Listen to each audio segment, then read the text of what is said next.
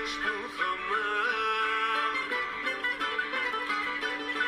να σου παίξω παγκλαμά.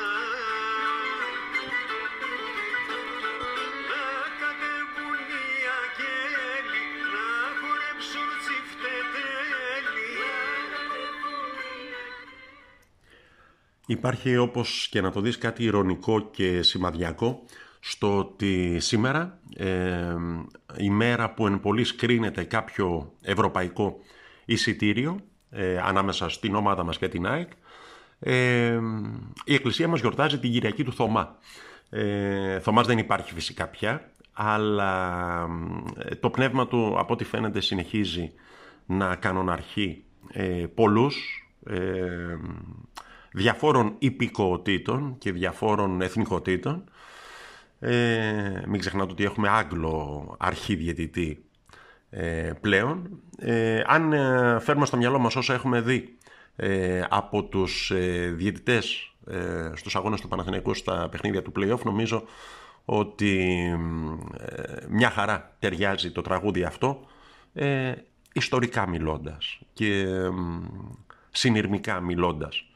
Εντάξει, νομίζω ότι η σταγόνα που ξεχύλισε το ποτήρι, σταγόνα που λέω λόγος σταγόνα, τέλος πάντων, ήταν το show αυτό του Δροτσίλα, ξέρω πώς το λέγανε, αυτόν που σφύριζε τον αγώνα μας με τον Αστέρα προχθές, έναν αγώνα στον οποίο έκανε ό,τι μπορούσε για να δώσει ένα πέναλτι που δεν ήταν το πέναλτι στον Αστέρα, και έκανε πάλι ό,τι μπορούσε για να μην δώσει ένα πέναλτι που ήταν το χέρι στο ξεκίνημα του δεύτερου ημιχρόνου, αυτό που εκτέλεσε ο Χατζηγιοβάνης. Τέλος πάντων, σύμπτωση που επαναλαμβάνεται δεν μπορεί να θεωρηθεί σύμπτωση, ή είναι μάλλον αφελές να θεωρηθεί σύμπτωση. Έχουμε δει το my fault του απίθανου αυτού Γεστράνιος στον αγώνα με τον ΠΑΟΚ. Έχουμε δει όλα αυτά που είδαμε με τον Έλληνα διαιτητή, που έλεγε και ο Μπόλωνι πώς να νιώθουν οι Έλληνες διαιτητές όταν βλέπουν τέτοιες διαιτησίες από ξένους. Νομίζω ότι πήρε την απάντηση ο Ρουμάνος προπονητής μας. Πώς νιώθουν οι Έλληνες διαιτητές? Νιώθουν ότι κάνουμε κόντρες, οπότε θα πρέπει να δούμε και εμείς πώς και με πόσους τρόπους μπορούμε να σφάξουμε τον Παναθηναϊκό. Εντάξει, θυμόμαστε τραβηγμένες κάρτες, αποβολές Μαουρίσιο, τέλος πάντων. Εντάξει, πώς το λέγανε παλιότερα οι Γάβροι, φτιάξτε ομάδα να κερδάτε και τους διαιτητές. Νομίζω ότι μέσα σε όλα τα οποία θα πρέπει να φτιάξει ο Παναθηναϊκός εκ των ενόντων αυτή τη χρονιά και από Τετάρτη σε Κυριακή, είναι και αυτό το πράγμα. Είπα αυτό το πράγμα και θυμήθηκα την ΑΕΚ. Από πολύ νωρίς το podcast αυτό έχω πει ότι η ΑΕΚ είναι η μοναδική ομάδα από αυτές που μετέχουν στα play-off, αυτές που είναι πάνω από τον Παναθηναϊκό στη βαθμολογία της κανονικής διάρκειας του πρωταθλήματος, η οποία στα δικά μου μάτια δεν άξιζε να βρίσκεται εκεί. Ήταν χειρότερη από τον Παναθηναϊκό, συνεχίζω να το πιστεύω. Αυτό το πράγμα δεν είναι ομάδα, είναι πάρα πολύ απλό. Δηλαδή ο ΠΑΟΚ την Τετάρτη της έβαλε 2 γκολ σβηστά, πώς να το πω, δεν υπάρχει άλλη διατύπωση. Εντάξει, το μάτς δεν ήταν παιχνίδι δοκιμών όπως ήταν αυτό που είδαμε με ανάμεσα στον Άρη και τον Ολυμπιακό, με 16χρονους να κάνουν ντεμπούτο και διάφορα άλλα επικολληρικά. Τέλος πάντων, εντάξει, εμείς σας κοιτάμε το δικό μας δρόμο, το δικό μας δύσκολο δρόμο και δύσβατο, εν μέρη επειδή προς τα εκεί μας στέλνουν και εν μέρει επειδή μόνοι μας τα έχουμε καταφέρει έτσι, αλλά εντάξει, δεν είμαστε και δεν γλύφουμε και το δάχτυλο που λέμε. Τέλος πάντων, με ρώτησε ένας φίλος με τον οποίο συζητούσαμε το πρωί, λέει ναι, αλλά στην ΑΕΚ επιστρέφουν ο Μπακάκης και ο Μάνταλος. Η απάντησή μου σε αυτό είναι δηλαδή δεν νομίζω ότι η ΑΕΚ με όποιον Μπακάκη και με όποιον Μάνταλο και με όλη την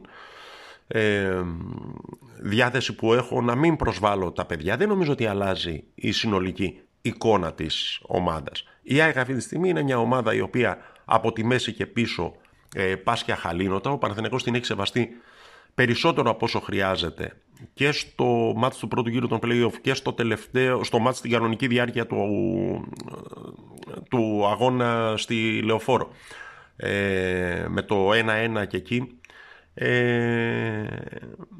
την έχει σεβαστεί περισσότερο από όσο χρειάζεται. Δηλαδή στα δικά μου μάτια ο Παναθηναϊκός θα μπορούσε να κερδίσει και τα δύο αυτά παιχνίδια τα οποία έληξαν ισόπαλα, αλλά και να είναι φυσικά εντελώς διαφορετική η εικόνα. Το τι θα γίνει μετά, εάν στις αγωνιστικές που απομένουν για τη λήξη του πρωταθλήματος των play-off η ΑΕΚ έχει ευκολότερο πρόγραμμα από τον Παναθηναϊκό που έχει, γιατί εμείς έχουμε να παίξουμε τον Άρη στη Θεσσαλονίκη και με τον Ολυμπιακό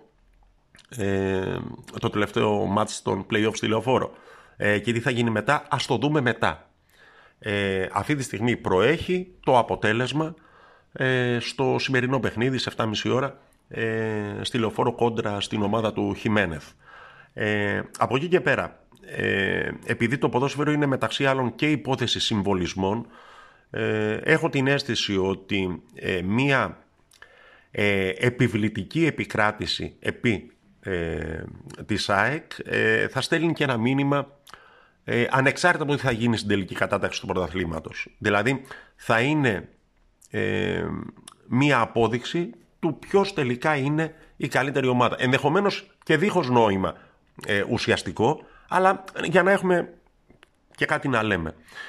Φυσικά δεν συμμερίζομαι όλη αυτή την άποψη ότι ναι, εντάξει, με όποια ομάδα και να βγει, με τα χάλια που έχει δείξει στο γήπεδο όλο αυτό το διάστημα, θα πάμε στην Ευρώπη και δεν προλαβαίνουμε να ζεύουμε τριάρες ή τυφλοί ή μονόφθαλμοι, και γιατί να χαρούμε που προσπερνάμε μια τέτοια ΑΕΚ. Μου θυμίζουν κάποια φορά που κάποιοι είχαν θυχτεί, Παναθηναϊκοί, είχαν θυχτεί που είχε πανηγυρίσει, αν δεν κάνω λάθος, ο Καραγεωργίου, που ήταν τότε στον πάγκο της ομάδας, μια πρόκριση επί του Εργοτέλη που ήταν τότε στη Β' Εθνική. Κάθε νίκη, κάθε επικράτηση, κάθε επίτευξη στόχου για μένα είναι αφορμή για χαρά και πανηγυρισμό και χαμόγελο. Ενάντια σε οποιονδήποτε και αν επιτυγχάνεται. Δηλαδή, εντάξει, δεν μας έφεραν τη Ρεάλ, την Μπάγερν και την Τζέλσι να παίξουμε, την ΑΕΚ μας έφεραν, με αυτήν οφείλουμε να αναμετρηθούμε, αυτήν οφείλουμε να προσπεράσουμε αν θέλουμε να έχουμε ελπίδες να βγούμε Ευρώπη, και τα υπόλοιπα θα τα βρούμε μετά, είτε τυφλοί, είτε μονόφθαλμοι, είτε διπλωμάτιδες, είτε οτιδήποτε. Εντάξει, επί του αγωνιστικού νομίζω ότι ουσιαστικά δύο είναι τα ερωτήματα τα οποία μένει να απαντηθούν. Δεν ξέρω, από ό,τι είδα στο ρεπορτάζ δεν υπάρχει οριστική και τελική απάντηση. Δηλαδή ένα είναι για το αν θα δίπλα στο Βέλεθ, στο κέντρο της άμυνας, θα είναι ο Πούγκουρας ή ο Σενκεφελτ. Για μένα, εάν ο Ολλανδός είναι από ιατρικής άποψης εντάξει, δεν υπάρχει εμβολίο, θα ξεκινήσει αυτός. Και για το αν θα ξεκινήσει ο Σανκαρέ ή ο Βικιαφάνης μπροστά από το δίδυμο Νιάς Αλεξανδρόπουλου. Επίσης έχω την αίσθηση ότι θα ξεκινήσει ο Βικιαφάνης με τον Σανκαρέ, ο οποίος δεν είναι και ο πιο αθλητικός τύπος του κόσμου, να υπάρχει ως αναλλακτική στον πάγκο δίπλα στον Μπόλωνι. Εντάξει, θα τα δούμε. Δεν στέκομαι σε όλα αυτά που ακούστηκαν, γιατί δεν δοκίμασε τους δύο επιθετικούς από κάποια στιγμή και μετά, γιατί έβγαλε τον Μακέντα και έβγαλε τον Καρλίτος. Καράμε πώς και αμάν να απεμπλακούμε από την παγίδα του συστήματος με τους δύο επιθετικούς, που κανένας από τους δύο δεν μπορεί να παίξει τα άκρα. Εντάξει, και κάποιοι τον νοσταλγούν σε ένα μάτς που η ομάδα είχε 14 τελικές και 2 δοκάρια. Και μάλιστα τα δύο δοκάρια αυτά να προέρχονται από τις αλλαγές του Μπόλωνι. Αλλά εντάξει, okay, είπαμε δεν είναι της ώρας. Αντίθετα της ώρας και της ημέρας είναι το παιχνίδι, ο πρώτος τελικός που διεκδικεί φέτος ο μπασκετικός Παναθηναϊκός κόντρα στον Προμηθέα στις 8, σε ένα παιχνίδι όπου κατεβαίνει με τις γνωστές απουσίες και ελλείψεις του Τιτζέι Μπρέικ και του Νέντοβιτς, ο οποίος, εντάξει, τον πέρασε βαριά τον κορονοϊό. Ο Προμηθέας, μια ομάδα που παίζει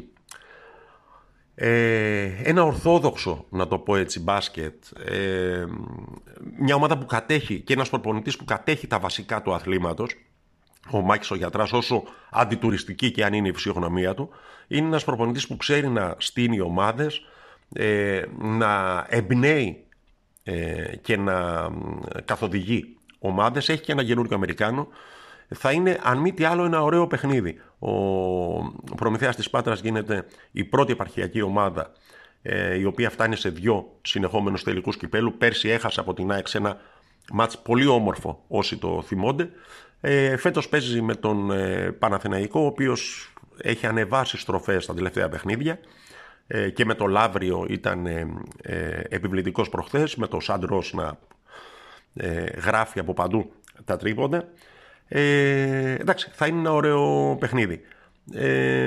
Νομίζω ότι στο μυαλό όλων μας που δεν έχουμε τη δυνατότητα να πάμε στο γήπεδο, να ξεκινήσει 7,5 ώρα, να έχουμε βάλει 2 γκολάκια ως 8 στην ΑΕΚ και μετά να ρίχνουμε κλεφτές ματιές και στον τελικό του κυπέλου. Αυτή είναι μία ευχή. Και μια άλλη ευχή είναι το τραγούδι με το οποίο ολοκληρώνουμε το σημερινό podcast. Η γκρίνια φέρνει γκίνια.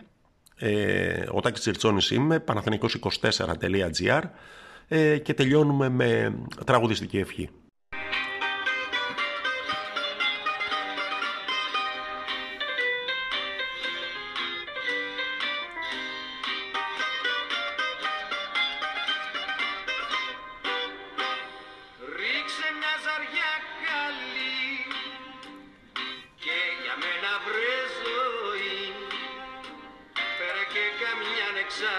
Φτάνουν πια τόρτια και